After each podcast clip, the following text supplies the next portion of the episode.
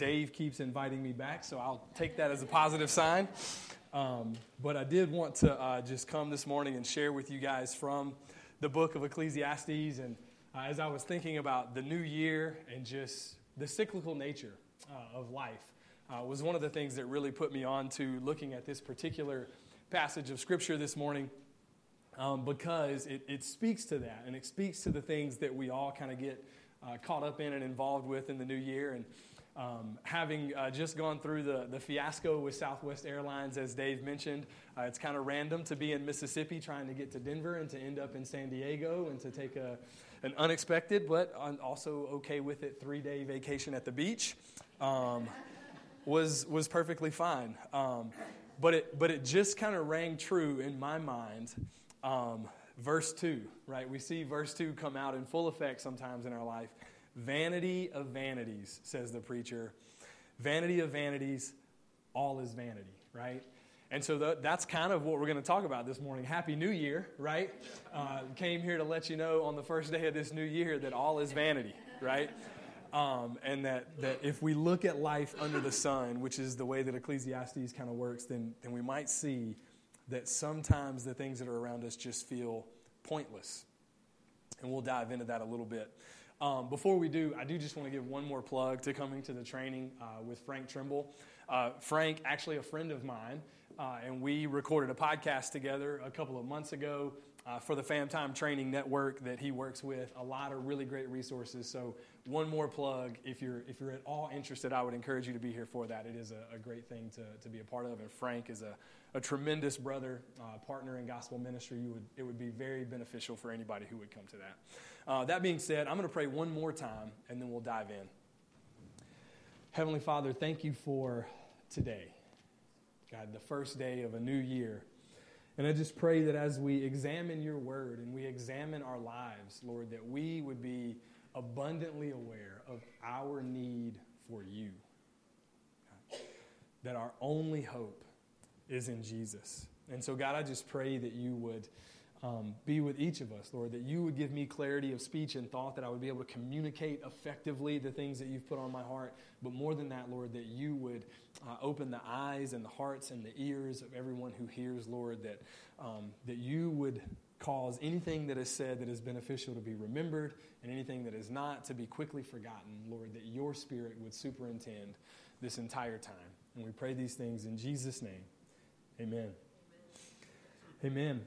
Well, uh, Ecclesiastes, as I said, is, is really largely about life under the sun. Okay, so the preacher in Ecclesiastes is talking um, largely from a perspective of and helping us think about the way life really is if, if there really is no God, right? If there really is just life under the sun, then this is the reality of life, right? That all is vanity, vanity of vanities. It's all pointless. There's no happiness, right? It's all a waste. Um, and so, as we talk through Ecclesiastes, I want to keep that in mind that we're talking about, and the preacher is talking about life under the sun, life on this earth, uh, as you look through Ecclesiastes. But I chose this passage in particular because we're moving into 2023.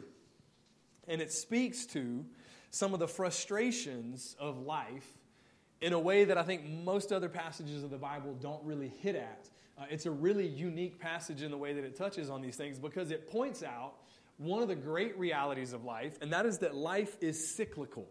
Okay? It goes in circles.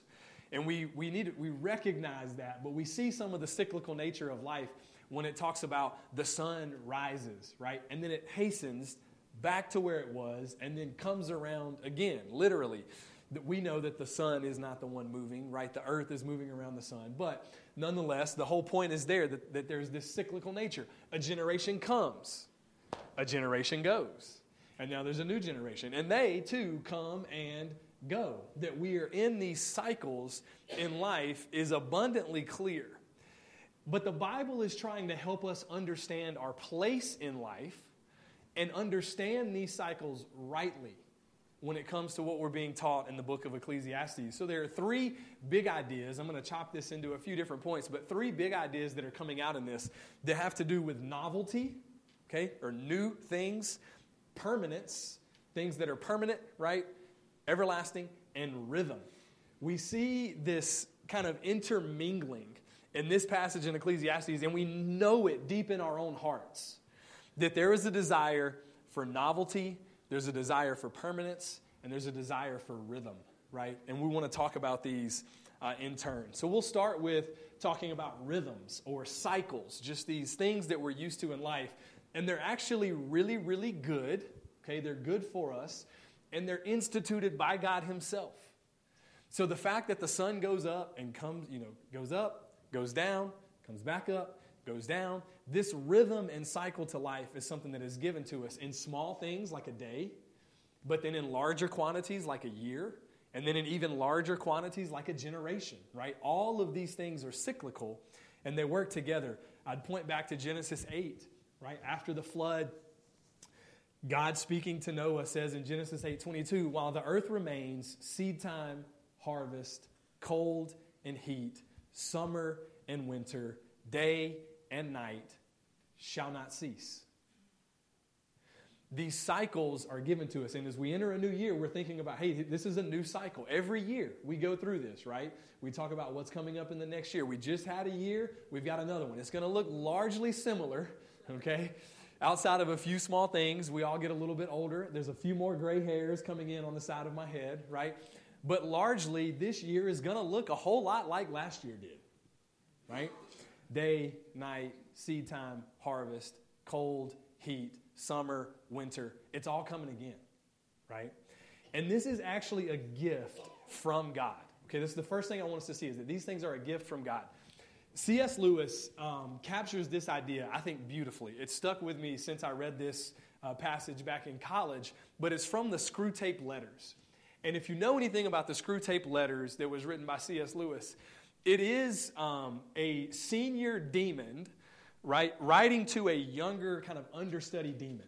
And every demon, basically, in this um, kind of fictional account, kind of a uh, uh, the C.S. Lewis's imagination of what things could be like. It's not necessarily something that is hardcore theologically accurate, but he's saying like, okay, if there was a demon assigned to every individual to try to draw them away from Christ, okay, what would that look like?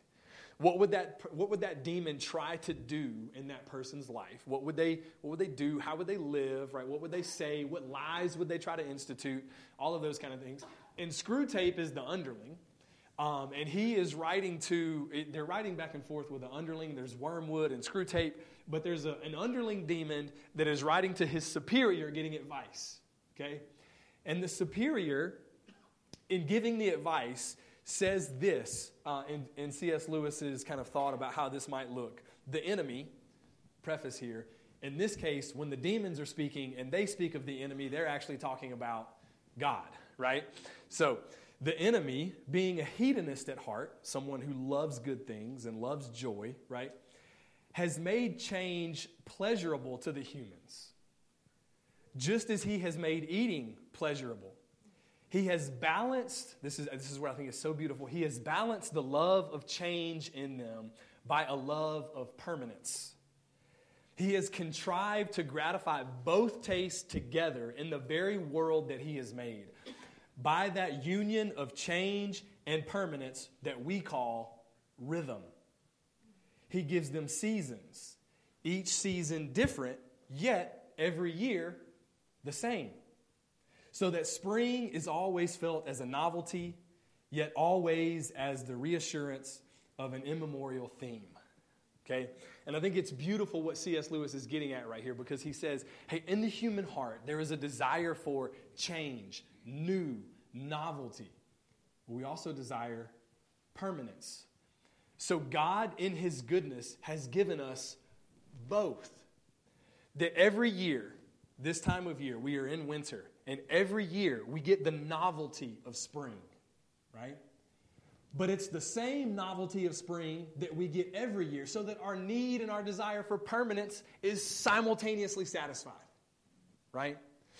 We, ha- we get the novelty of the sun rising in the morning, yet it's the same every day so that we also get our desire for permanence, right? So, God, in His graciousness and His goodness to us, has given us these cycles. And we all know what that feeling is like.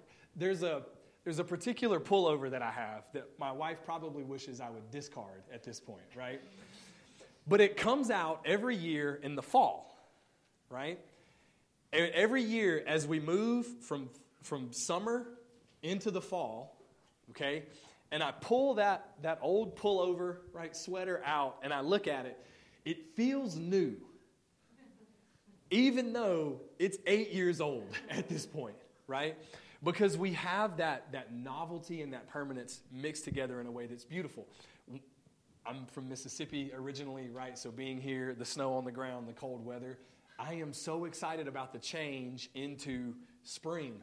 But as soon as spring hits, my desire to be able to play in water and jet ski or water ski or go swimming is going to continue to, to crop up in my head. And so I'm going to be even more excited about the change from spring into summer and God's goodness and giving us heat, right? And then as the summer wears on, we all know how we get. We walk outside and it is blazing hot and you're sweating and you just think to yourself, man, I really wish it would cool off. And then what happens? Fall comes, right? And we get into fall this is the only time where I'm not really looking forward to the next change, right? Because we go from cold to colder, right? Not really my cup of tea, but I'm sure that there is the avid snowboarder and skier somewhere within the state of Colorado who cannot wait for that change from fall to winter when the snow falls and stays permanently on the mountains and you can go and play and sled and do all of those things. And as soon as we get tired of all the snow on the ground and the cold, what do we get? We get spring. And it continues. And God is gracious and good to us in giving us cycles, rhythms, change, permanence, novelty, all working together in God's good creation. And that's what we see you know, in verse 5. It talks about that cycle of the day, but there's, there's not only those cycles, but we as Christians also view certain cycles throughout the year. The, this was done in the Old Testament with the Jewish calendar. In the spring, in the Jewish calendar, there was a religious feast, the Passover, right? Which is when Jesus was crucified and ultimately raised from the dead. And so we celebrate Easter about the same time that Passover was. It's in the spring. Then in the fall, there was the Feast of Weeks which was about the first fruits of the harvest that came in the fall every year. And the Jewish people would get together and they would celebrate God's goodness that the harvest was here. And then at the end of the harvest, they would, in the early months of winter, they would live in temporary booths to commemorate the time through the Feast of Booths, where they actually lived in temporary dwellings and God was with them and cared for them through that. And so they had this cycle and they would get through the winter and then it was Passover, right? And then you're back to the Feast of Weeks.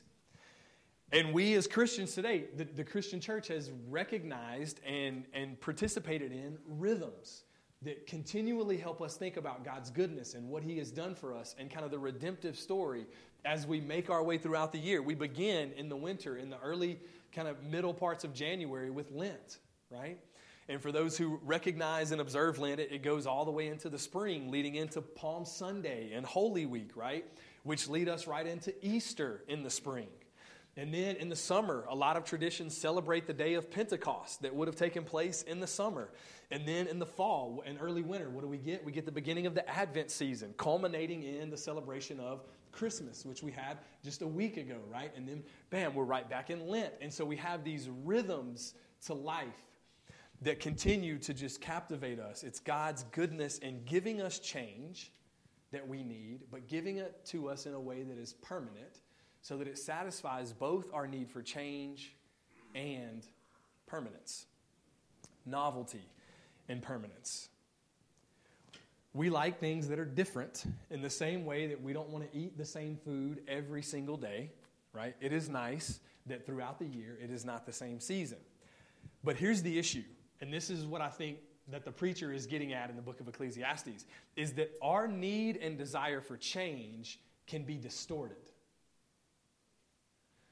our need and our desire for change or novelty can be distorted. So, second idea today so we got cycles are good. Idea number two cycles are bad. Okay? Stay with me here.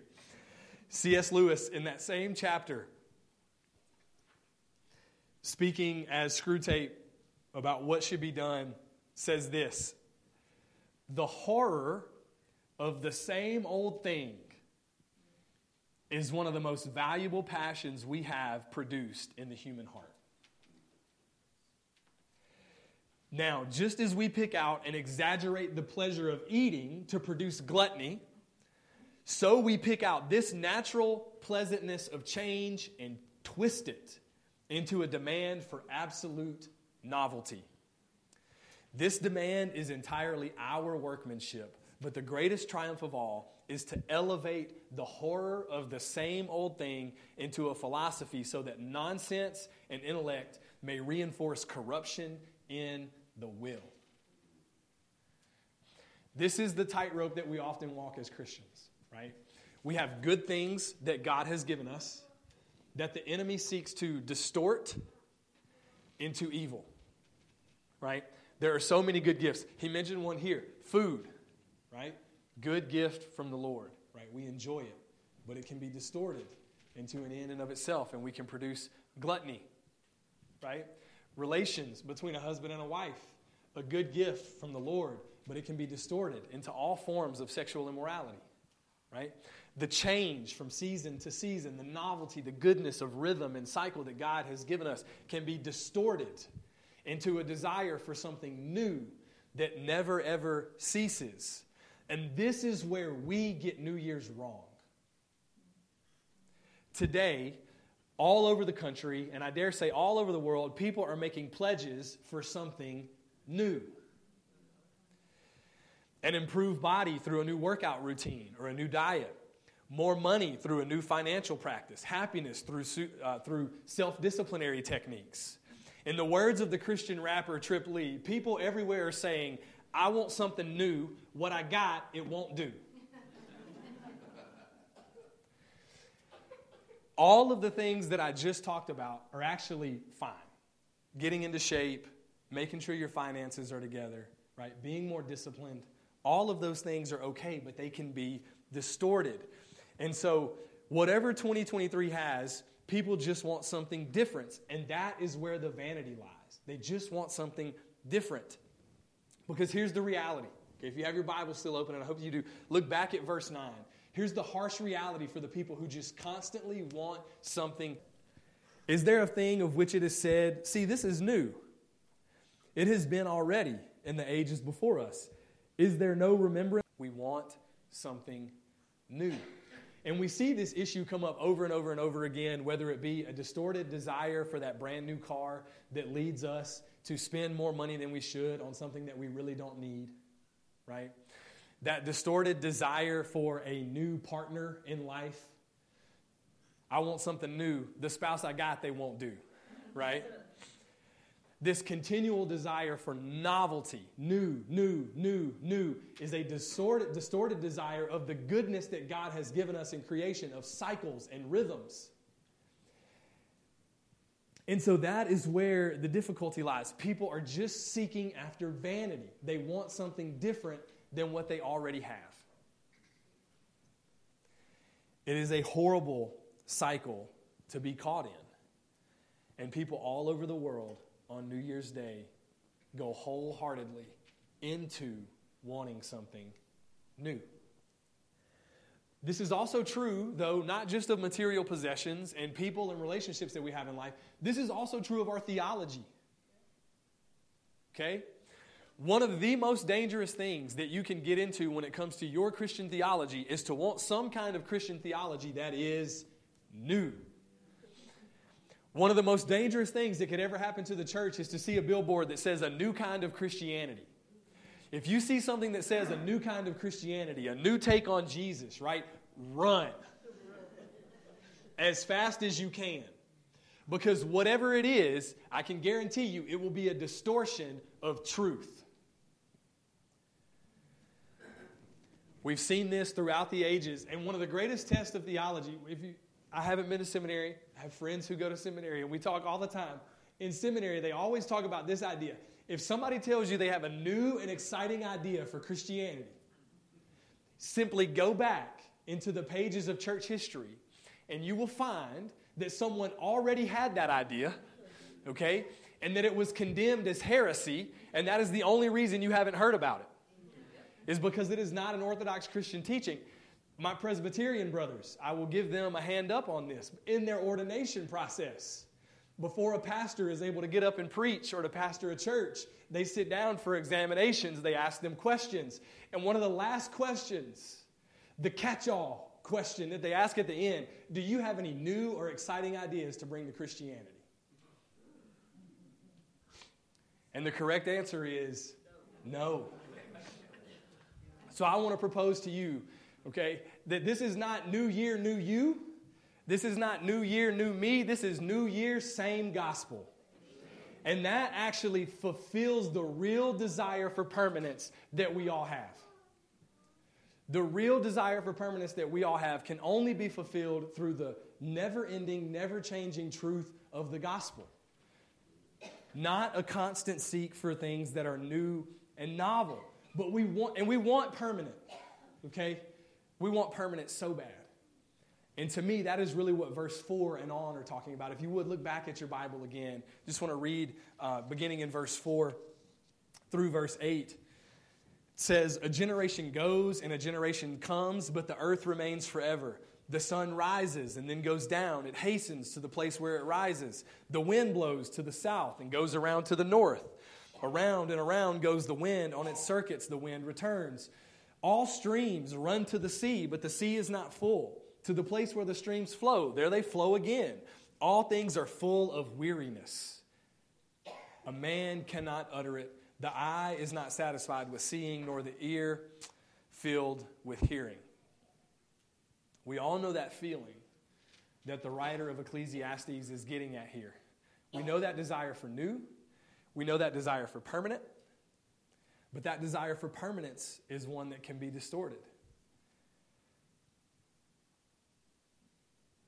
I joke um, that the, the new mother's translation okay, um, of verse 7 would really read something like this You do the laundry, but the laundry is not done, right?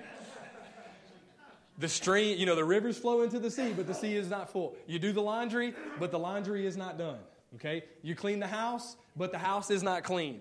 You buy a new car, yet the car is not new. You fill it up with gas, yes, it, yet the gas tank is not full, right?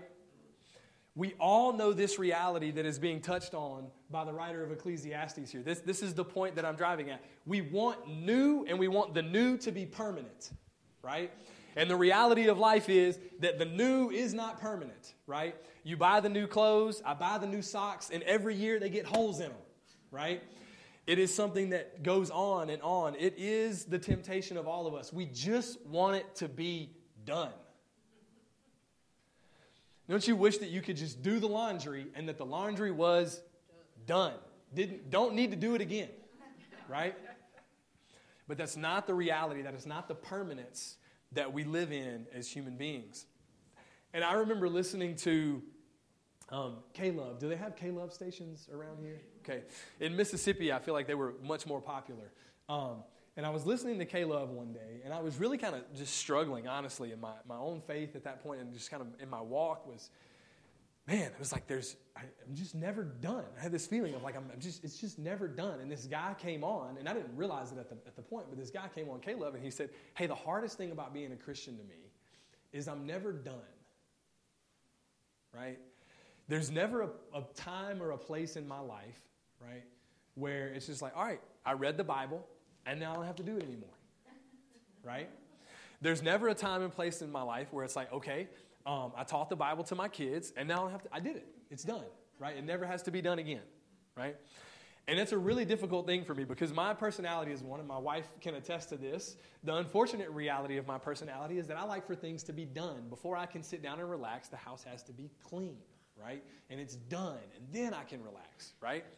Well, one of the things that that really creates is it's helpful in some situations, right? Because it means that we typically have a clean house at work. My work is usually done because before it's done, you know, I, I can't really rest or relax or sometimes even go home. I want to make sure everything's done. But the, the hard part of a personality like mine, of a desire like that, is that when it came to my Christian walk, I was really struggling to just relax because I wanted to get done.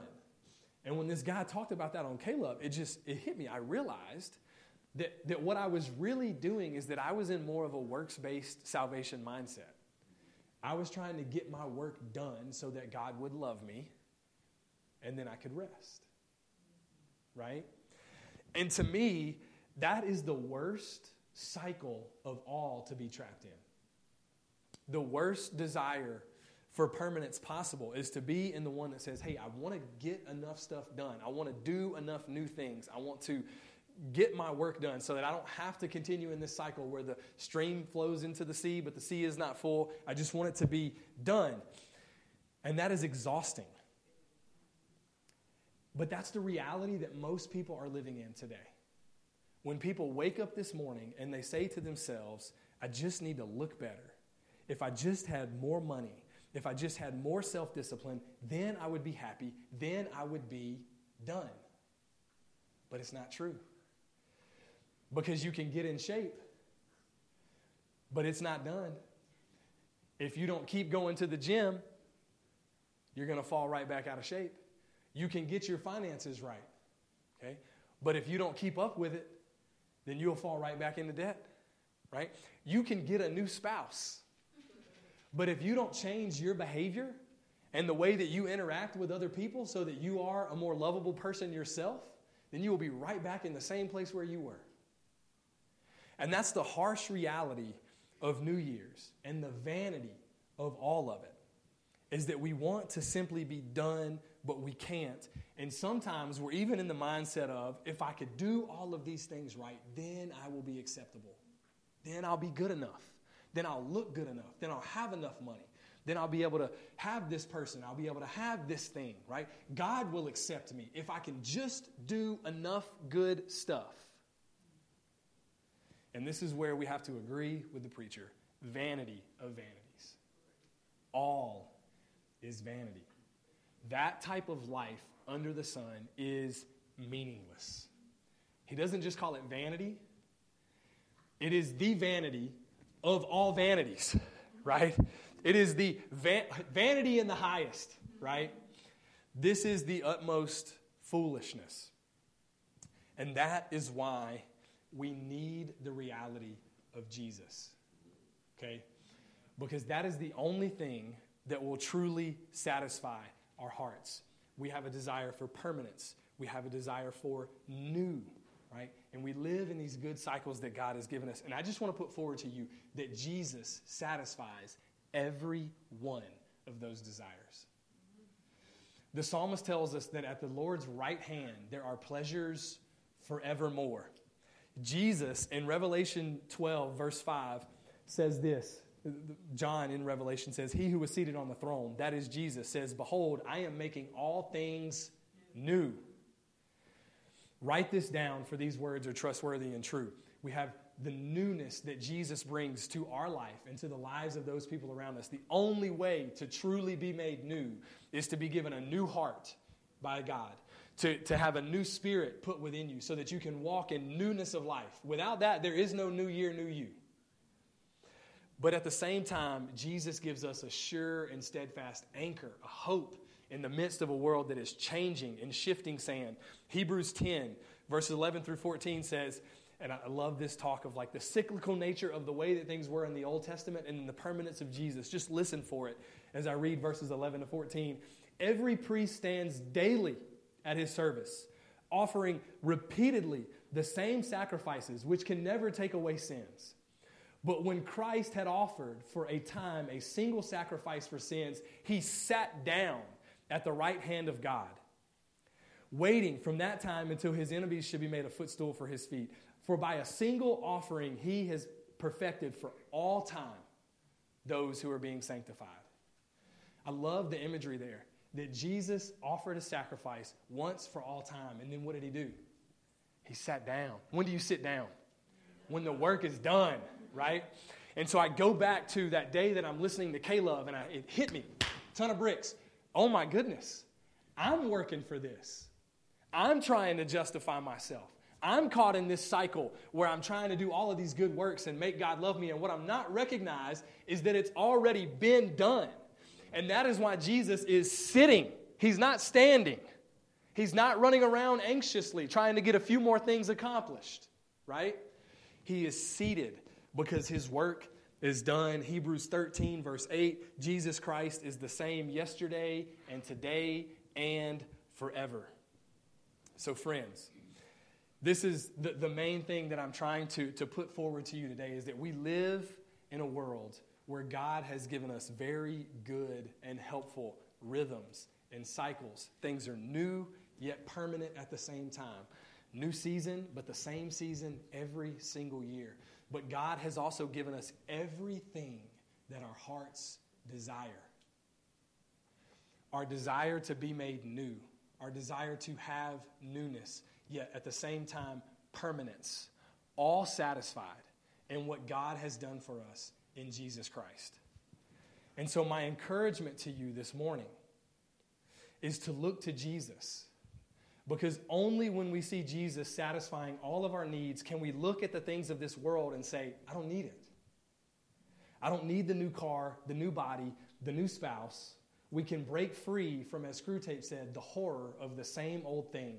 Only when we see Jesus can we rest in his finished work, and then and only then can we rightly engage in the cycles of life that God has given us. Ecclesiastes 3:22. So I saw that there is nothing better than that a man should rejoice in his work. For that is his lot. Rejoice in the work, in the cycles, in the continue. The only way that we can engage in the cycles of this world and actually enjoy it is to know that we have a work that is already done on our behalf in Jesus. And then we can engage. So this year, embrace Jesus as your permanent hope of salvation so that you can rightly enjoy the rhythms of this life that God has given us. Let's pray. Heavenly Father, thank you for your graciousness and goodness to us.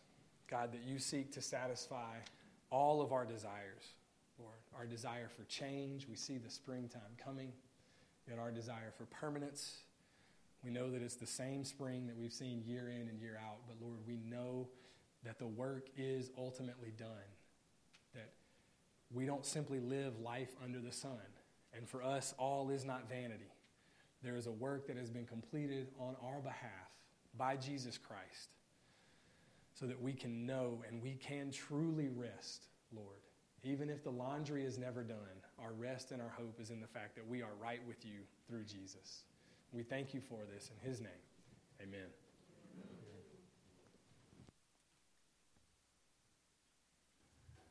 Amen. Yeah, it's good to be reminded as we go in